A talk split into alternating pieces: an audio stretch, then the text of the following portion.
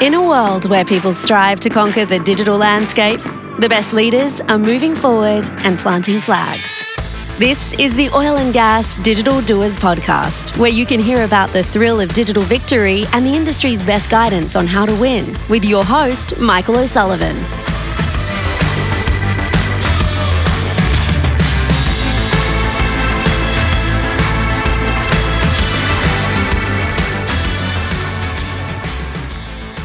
Hey everyone, welcome back to the all new Oil and Gas Digital Doers podcast right here on the Oil and Gas Global Network. This episode and every episode on the show uh, is sponsored by our good friends at Topcoder. And uh, and if you don't know what Topcoder is then you need to know especially if, if you're trying to get digital done um, then you know that that involves bringing in a lot of skills uh, and and people and Topcoder's got a way uh, to help you do that that's pretty uh, pretty innovative and amazingly effective so if you're not familiar with something called open talent models. Uh, it is the, the latest rage in in in this. So so so have a look at topcoder.com. We do love our sponsors at OGGN. Uh, not only do they help us uh, pay the bills, uh, which which we desperately need, but also every one of them is doing something really good for the industry, and that's why we work with them. So uh, so check out our sponsors, in particular, Topcoder.com. Also, I want to. Uh, this is a, a new show. Um, and uh, we could debate about how long I'm allowed to keep calling it a new show, but I'm going to keep calling it new uh, for a while. And and so thanks to uh, the listeners, every every week I look at the uh, the little fanometer and it goes up, and more people are listening to it. So um, if you if you found out about this show by listening to Oil and Gas Tech or one of the other OGGN uh, shows, then uh, that's great. And you should uh, tell all your friends and family so that they will know uh, that they should be listening too. I have a great uh, guest today. We're going to talk about um, some some. It's a little bit of a different conversation. It's going to be good, um, and uh, and and so we're going to talk a little bit about how um, how various types of disciplines, particularly product the pro, the kind of the commercial product management approach, can really help oil and gas companies uh, succeed with their with their digital initiatives. But first, I gotta I gotta tell everybody that. Uh, uh, OGGN is uh, the Oil and Gas Global Network is lighting up this year. Uh, we're back. Uh, we got new uh, new podcasts that have just been released. So you can go to our website and learn about all of those. Um, this is this is one of them, but there are others. Um, there's one that's called Journey to the Energy C Suite. So if that doesn't sound fascinating, then I can't help you because that that is one that everybody should be uh, should be listening to. We also got one Energy Scale Ups with Jose Solis. Uh, it's being sponsored by Halliburton Labs.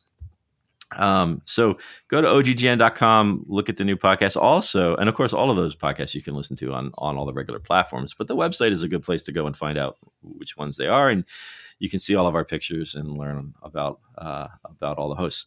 Um, uh, also, we, we got we're back in the live event business, and we got the OGGN happy hours starting up. Uh, the very first one uh, in, in in over a year is happening tomorrow. Well, it's tomorrow for me. By the time you're listening, by by the time you hear this, uh, it will have already happened. But it's tomorrow for me. We're really excited about it. It's here in Houston, and uh, these happy hour events are legendary. They're great networking events. Plus, we have uh, fantastic panel discussions. So.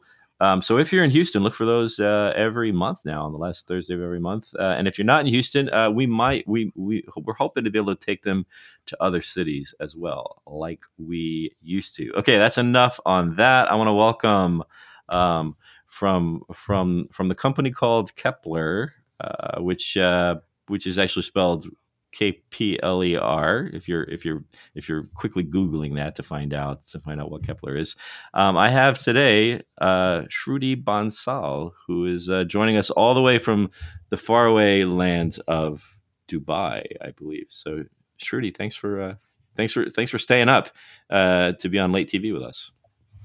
Thank you, Michael, for having me. It's not. Yeah, it's not. So you are in Dubai, right? Is I got that right? Mm-hmm. Yeah. yeah. So it's it's not it's not too late there yet, right? I mean, we're not like I'm not keeping no. you. I'm not. I'm not keeping you awake. It's. uh It's like what? what we figured this out before, right? It's like. Uh, yeah. It's just. It's eight, eight hours. Eight yeah, hours. So, yeah. Yeah. Okay. So, so thank you for. uh Thanks. Thanks for being on the show. We're um we're just Kpler and and OGGN. We're just kind of learning about each other a little bit uh, and and starting to do some new things together. But um, I I know that. Uh, I, so I know you're a you're a product manager for Kpler, and I know that you got uh, like a finance and economics background. You were previously on a trading floor. So um, so what else? But just before we get into it, what else? Uh, what other interesting interesting things about Shruti can we learn today? um, yeah, um, the formal introduction is I'm working as principal product manager at Kpler. Um, so far, I've had like around 10 years of experience working in commodities and shipping space, um, primarily in shipping, and that has uh, given me the opportunity to live and travel around the world. I've worked and lived in Singapore, Dubai, South Africa, Hamburg, working with various greenhouses and energy utilities uh, in analysis and trading. Um, and I joined Kpler around two years ago, um, leading the development of the freight analytics product. Um, and fun fact, we just today we celebrated um, the first anniversary of the freight product. So I guess oh, it's fantastic. a perfect, yeah. yeah thank you. Yeah, so perfect occasion to record this podcast. Yeah, that's that's that's good. So so the first thing that I noticed is you said that you've been at this for about 10 years, but you've lived in like six different countries. So mm-hmm. do you do you like even unpack the boxes or do you just take them from from one place to the next? Yeah, I just live out of one box that I have for my essentials yeah. and everything yeah. else stays as it is. Right. It's like it's like you're still in college basically. Yeah. You just you just precisely. Yeah. Nothing has changed. That no, it's it's it's fantastic. Uh experience. You know, I think every a lot of times I think everybody should be forced to live in different places just to. Mm-hmm. Uh, um, except not me. I don't want to have to live anywhere else. But I think it's a great idea for, for everyone else. So let's all right. Before we get into uh, this topic, um, let's talk about Kpler a little bit and and this product that uh, that you just launched. So what um, what is so for for those who don't know, uh, what does Kpler do? Okay, so um, like I mentioned, Kpler is a data and analytics company. Our mission is to kind of facilitate sustainable and efficient trade, commodity trade across the globe. Um, we are strongly focused on commodity markets. We provide real time intelligence on a series of market fundamentals, be it commodity flows, inventories, and more recently, freight um, the coverage, we cover more than 40 different products, including crude oil, refined products, LNG, and also dry bulk. Um, what we try to do is through our technology based solutions, we try and fill information gaps in the commodity markets. We know right. for the longest time, the industry has remained opaque. Uh, there are pockets of information that are not available to essentially all the players, be it because of lack of it or just not being quality data aggregated, not, not aggregated enough. So we try to fill those gaps. The clients we have are using the information uh, we provide to get a deeper understanding of the markets, which helps them also drive business, different business and commercial opportunities, monitor competition, and also because we are essentially quality data provider, they also feed this into their own analysis model for leveraging the data. Yeah. Yeah. Mm, the yeah, uh, the company was founded in 2014, um, and we've experienced organic growth. What I mean is, we've not have investment from within or outside the industry. Right. Um, our revenue is growing around twenty yeah. million dollars and above. It goes up. Um, we have over 5,500 users globally, coming from 600 client companies that we have, 150 employees across the globe. Um, and we also have an office in Houston. So if you want to ever meet up, just let us know. Oh, that uh, so see, I didn't even realize that. That's fantastic. So mm-hmm. besides, um, so besides being the principal product manager, you're also like the Kpler Encyclopedia of Facts. So that's very good. That's great. It's fantastic. Yep. I don't think I've ever had anybody that actually knew their company that well. So commodities. Uh, so so we're let's so let's we'll play a little game here first before mm-hmm. before we get into this. So come on. So so let's see if you can guess which commodity this is. So I'm thinking of a commodity that involves massive amounts of capital spending, huge amounts of uncertainty and decision risk people's lives on the line in dangerous places and hanging on all those decisions and operational uh, uh, effectiveness are uh, are uh, uh, besides people's lives and billions of dollars of capital what also depends on these uh, on these decisions is let's see like the global economy and geopolitical stability. So can you guess which commodity that I'm thinking of? I would say every commodity out there. Um, could be, could be. Yep. well, I don't know. I don't know. I think it, it's just sometimes I think people in oil and gas, people outside of the industry, they don't mm-hmm. always really appreciate like how like the the level of complexity and massiveness and risk and and like you know you make one bad decision and mm-hmm. it's like the right it's like the like the butterfly in Africa that causes the the hurricane in the Atlantic yep. or whatever that is, right? Yep. So yep. so it's uh, oh, and I forgot to mention also uh, incredible volatility. So um, so it's interesting to uh, to look and, and and and people are trying always to try to predict what's going to happen in mm-hmm. in the industry and um and they always get it wrong almost. So um so so yep. good. All right, that was a little that was a little sidebar. So um so you and you just launched this so you so you spent one year launching a new product right um, mm-hmm, um, yeah. so you went so so you were on the trading floor and one day you said i'm going to be a product manager and a year uh, and, a, and a, a, year later you launched a commercial product so what was like you know, what, what was that year like for you oh i mean it was a roller coaster for me um, yeah. but thankfully i had previous experience from the volatility of the markets i was in so I was able to manage it. Um, but yeah, I mean, how it started was um, right. I got introduced to Kpler on a trading floor. Um, I was working in the freight uh, uh-huh. desk at the time. Um, and what they were doing was quite interesting to me. Um, and I knew my own struggles working within the space that existed between the access to data, quality data, um, how to leverage uh, the technology we have into solving day-to-day issues and mm-hmm. that's where i saw the gap and i think that's what made me join Kpler um, because i saw an mm-hmm. opportunity mm-hmm. to kind of deliver something that's going to hopefully outlive me uh, right, to an right. industry that i've been part of that has given me all my professional growth so far i'm passionate right. about it Right. so just to yeah deliver some real value to the industry yeah.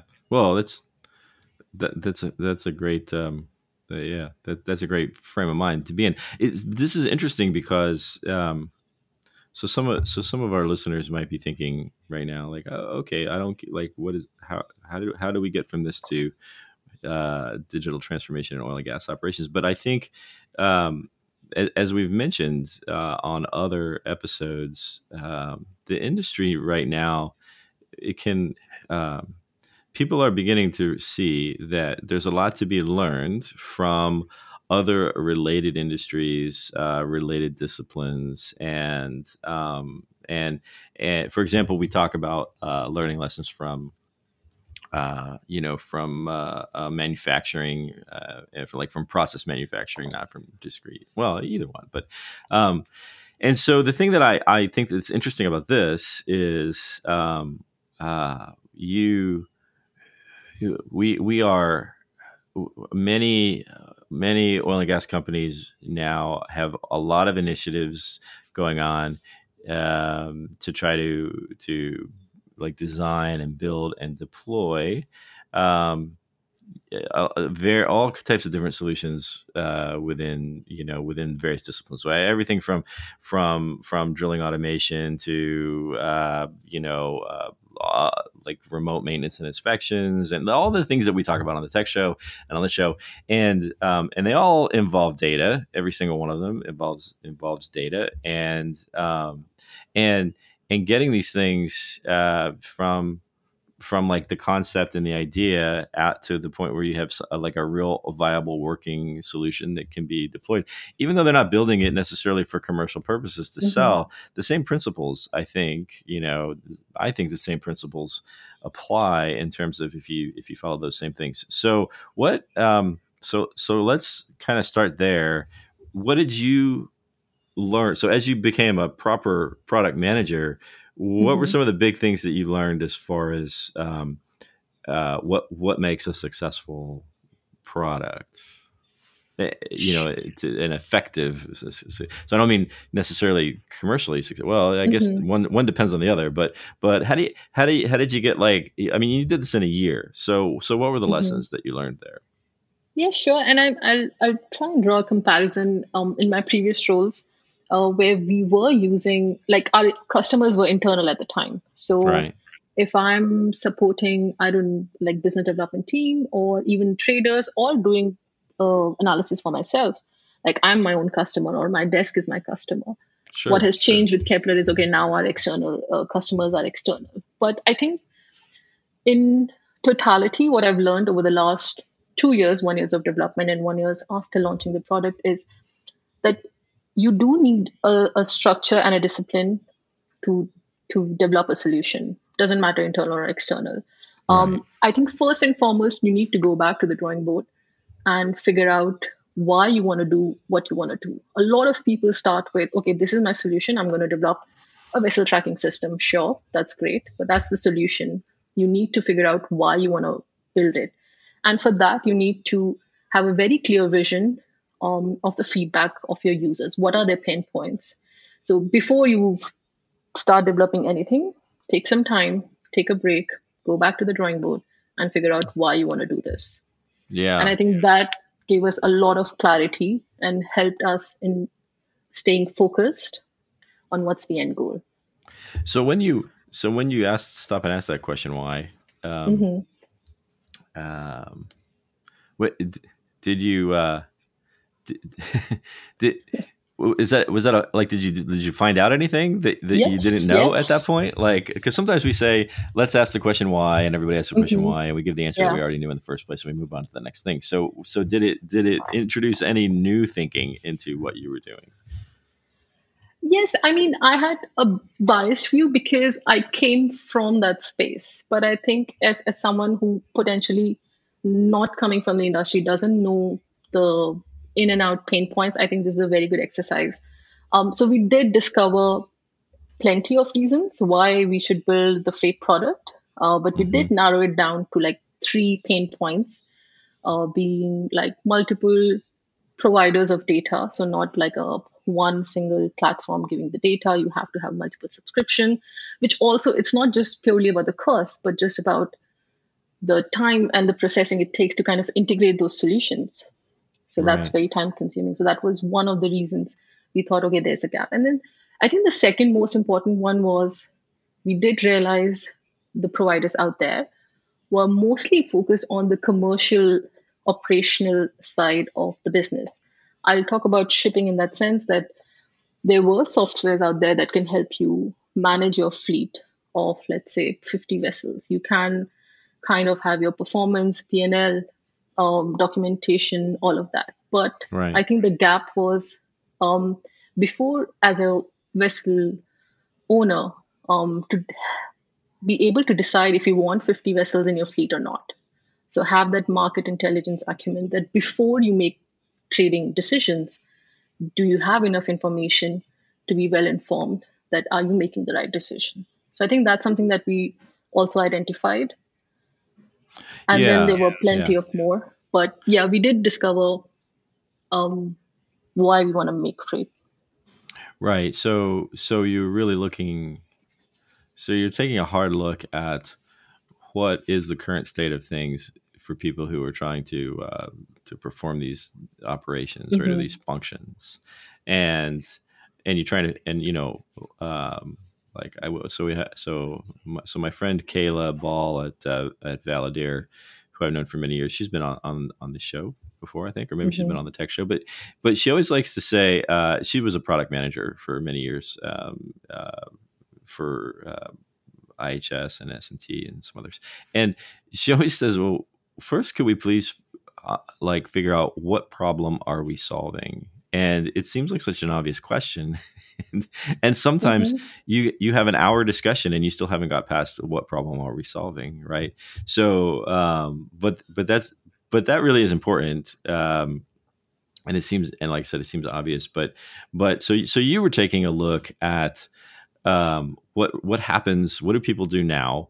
Where does it Mm-hmm. break down for them, and what really do we need to bring uh, into their world to to make it better? And and you and when you look at that closely, you find out that maybe it's not exactly what you thought in the first place, right? Precisely. And Yeah. I'll add something um, interesting that I also discovered that while 90% of the users or people who are giving you feedback will tell you explicitly, this is what we want, 10% of the times, not because they want to hide that um, need, but they just are not able to communicate it. So, as a product manager, you have to also keep connecting with the market participants and try and identify what they're not telling you. And it has happened in various instances where we we organize these product advisory sessions um, with our users. We take one hour, we connect with them, and we ask them to explain us what is their day to day like. Mhm. And again, they tell us, oh, this is what we want, A, B, C. But during that call, we also kind of have identified, okay, this is something that is potentially a pain point. We have worked on it, we've taken the risk, we've delivered it, and it has been very positively received. hmm Right, right. So it's funny because um, a lot of what you're describing is what the software development world, especially the Mhm. commercial software development world, has learned over you know recent years, and and some of these things are things that if, if you and I and I spent some time in that world, so uh, I know that these were the kinds of things that we talked about all the time. Um, and but when you look inside an oil and gas company at, at digital initiatives, so many times they're very much focused on, like I said before, uh, drilling automation and uh, you know where are we going to get the data and how are we going to process the Mhm. data or or edge compute right where we want to get all the data from the from the from all the sensors we want to send it to the cloud do the analytics or right or or we're trying to do uh, you know like remote automation for maintenance or we're trying to use AI and machine learning for seismic interpretation and we focus a lot on the on the data and the compute and all that um, but but all of those things involve like humans who have to do stuff Mhm. right and if we don't and, and this is another thing that comes up a lot in discussions about digital uh, success is adoption is key so um, so what you Mhm. were just describing tells me that um, you, you, you still have to approach these things with the the human in mind what are Mhm. they doing and are you going to give them something if they don't adopt it if they don't use it then then you've just wasted all your time right Absolutely. And I would say the role of um, human capital in product development and success, I think it's it's in two folds. I think first is, and again, this is what we try to do at Kpler is we try to balance technology um, or artificial and human intelligence. mm-hmm. Um, Mhm. So I'm going to talk a bit about how we um, generate proprietary data, what we call Kpler's proprietary data. So A, we, we- we start with a lot of uh, primary resources, like more than 500 resources that already exist, like lineups, um, uh, broker reports, all those of things. Um, we also have sources that include like satellite imagery, customs, um, ground news, etc. And then we process and aggregate uh, these different data sets. Um, and we also try um, and solve, put these pieces of puzzles together, um, rebuild this puzzle in a meaningful way. And we do this by mixing the artificial and human intelligence. Um, that means we do use data technology, but we do not consider it as an end in itself. Um, we are not tech fanatics. We do focus on complex niche markets for which we do need the expertise um, of the market participants. So I think that's one very important human element right that you right. can't completely rely on technology. Um, I would say balance it out, maybe 80, 90% technology and 10% human expertise. And I can give a very quick example on yeah one yeah of please sure the features we built. It, it's called congestion, which is essentially what is the traffic jam for the vessels, the tankers, right? Right And we used, um, again, we did not want, like when I started looking at congestion back in 2011, it was in an Excel sheet. And I had to Mhm. copy paste data from PDF and clean and I mean, it was a nightmare, yeah right? Good times. Yeah, yeah. Yeah. so when I came to Kpler, I was like, okay, and it's an important metric for various reasons. I'm not going to get into that. So we knew, I knew we we have to build this, and I knew we could not just rely on on dated processes. So we use something technology um, called DBSCAN. It's a very mm-hmm. simple clustering algorithm, and using that, like we could, let's say, map different waiting zones in, in around the world. So essentially, we have 5,000 ports in the world. We could map all of that in a day. And if you try to do that manually, it's going to take you at least three months, right? Right. So we leverage where we could leverage the technology. And it gave us 90% of the time, those zones were very accurate. But that 10% obviously were outliers. Right. And that's where we brought in the market experts, our data ops team, to kind of add that market knowledge and business knowledge and years of experience that they had to kind of make this balance and deliver a product. Right, right. So your um so your so your point of orientation is really what the human needs to do, right? Yeah. And then so, and then you're showing that up, right? Right. Yeah. So that was the one part that internally we have this human intelligence that we add on to our artificial intelligence and deliver something. So I think we need to keep that in mind. And I think right. secondly, we work very closely with the industry players. Like we've been in this space since 2014 now. I think given the track record and what we've delivered, we've now we do now have players who think of us as partners and they mm-hmm. trust us in giving us their feedback. We try and listen as much as we can. Our roadmaps are driven by their feedback. So I think those two things like using human intelligence within the product and also right. using human feedback to drive the what you want to build i think are very important yeah i it's, funny how much stuff gets created without um, that really close uh, feedback uh, kind of like you said the working hand in hand with the so in your case it's the industry players right but mm-hmm. but the, effectively like if you abstract that those those are the people that you're delivering something for that are going to use it right and um, and so everything that we're doing in oil and gas and digital uh, you know like i said before it has there are there are humans like mm-hmm. like okay there are a few things that maybe are looking like it's going to be fully automated and and maybe for the most part no humans need to be involved on a regular basis but i think that's the exception i think most stuff is still you still have people that have to um, what you're trying to do is reinvent whole workflows uh, and and and there's always you know as i mean as opposed to like these individual point solutions for digital transformation what we really want to do in the industry is we want to look at, at whole workflows end to end and we want to rethink those and reinvent those and say how could this be getting done completely differently? Um, that has to make sense to people right? So you've got to yeah because you're not people aren't going to be removed from that completely and so mm-hmm. um, so yeah so what so so the same kinds of things that you're saying. This um um let, us talk a little bit about the data problem because you did mention that when you were um, when you were a trader and you're struggling with data um, and we talk about this all the time um, in in oil and gas uh, like i said every single one of these things involves data um, and the industry produces like like more data than you could ever try to get your get your head around. Um, what and so people end up just it just becomes overwhelming, right? Like mm-hmm. like there's so mm-hmm. much data that I need, and there's so much, and it's in so many places, and it doesn't go together, right? And like, what's the how, how do you go from saying uh, I, I don't have the data that I need and I don't know how to get it and and uh, and I'm throwing my hands up in the air? How do you go from that point to say to to actually like being at a point where you where you have what you need and you can use it? That that I know that's a big that's a big question. so so but that's kind of what you were facing, right? Is uh, you're like this isn't this is no good and I gotta it has to get better. So what did you do?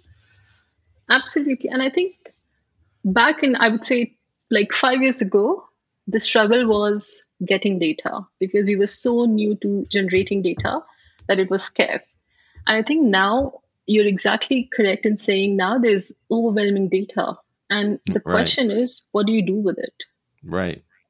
and I think for us, again, it was going back and first seeing if the data we have is a good fit for the solution we want to develop. so right, so that's a good. Uh, yeah, it, you don't want to miss that step. I think, uh, but but but we do a lot of times. So that's interesting. Yeah, yeah, yeah, and and again, I think from um, again the development process, I think, and sometimes we develop things, uh, but also you have to be agile enough to go and start validating and testing um, what you have. So, what we like to do is we like to break the development of the entire product into different phases. So, another key thing to keep in mind is you don't have to deliver a perfect solution on the first day. No, uh, something what we call a minimum viable product. So, we build something, let's say phase one, we think it's good enough, and then we go and we actually test and validate and see if this is what they want. Before we spend another 12 months putting more development and resources and data and feeding it from all directions. Right right right. Yeah. Yeah um yeah that's interesting. So you, you, I, I see this all, we see this all the time where people um uh yeah they're just kind of drowning in the data mm-hmm. and and um and, you spent so eh, I'm, I'm thinking about so there's a there's a there's a little company here in Houston called Datagration, mm-hmm. and mm-hmm. um, and I was talking with their CEO Jorge McNeish, who's been in the industry for many years. And he's been the CEO of some like big name oil and gas service uh, companies, and um, and and he's and I said, okay, so you're bringing all the data together because they have this solution that involves a lot of operational production data and stuff, and then and then mm-hmm. they're creating new workflows with all that. And I said, so you're bringing all the data together, and he said, no, no, no, no. He said, just we're just bringing like the important data together or the, the data like that what we actually mm-hmm. need that's what we're bringing together we're not we're not pulling everything together and, and that's kind of what you're describing right is figuring out what do we actually yeah. need to accomplish this it's it's important to say no.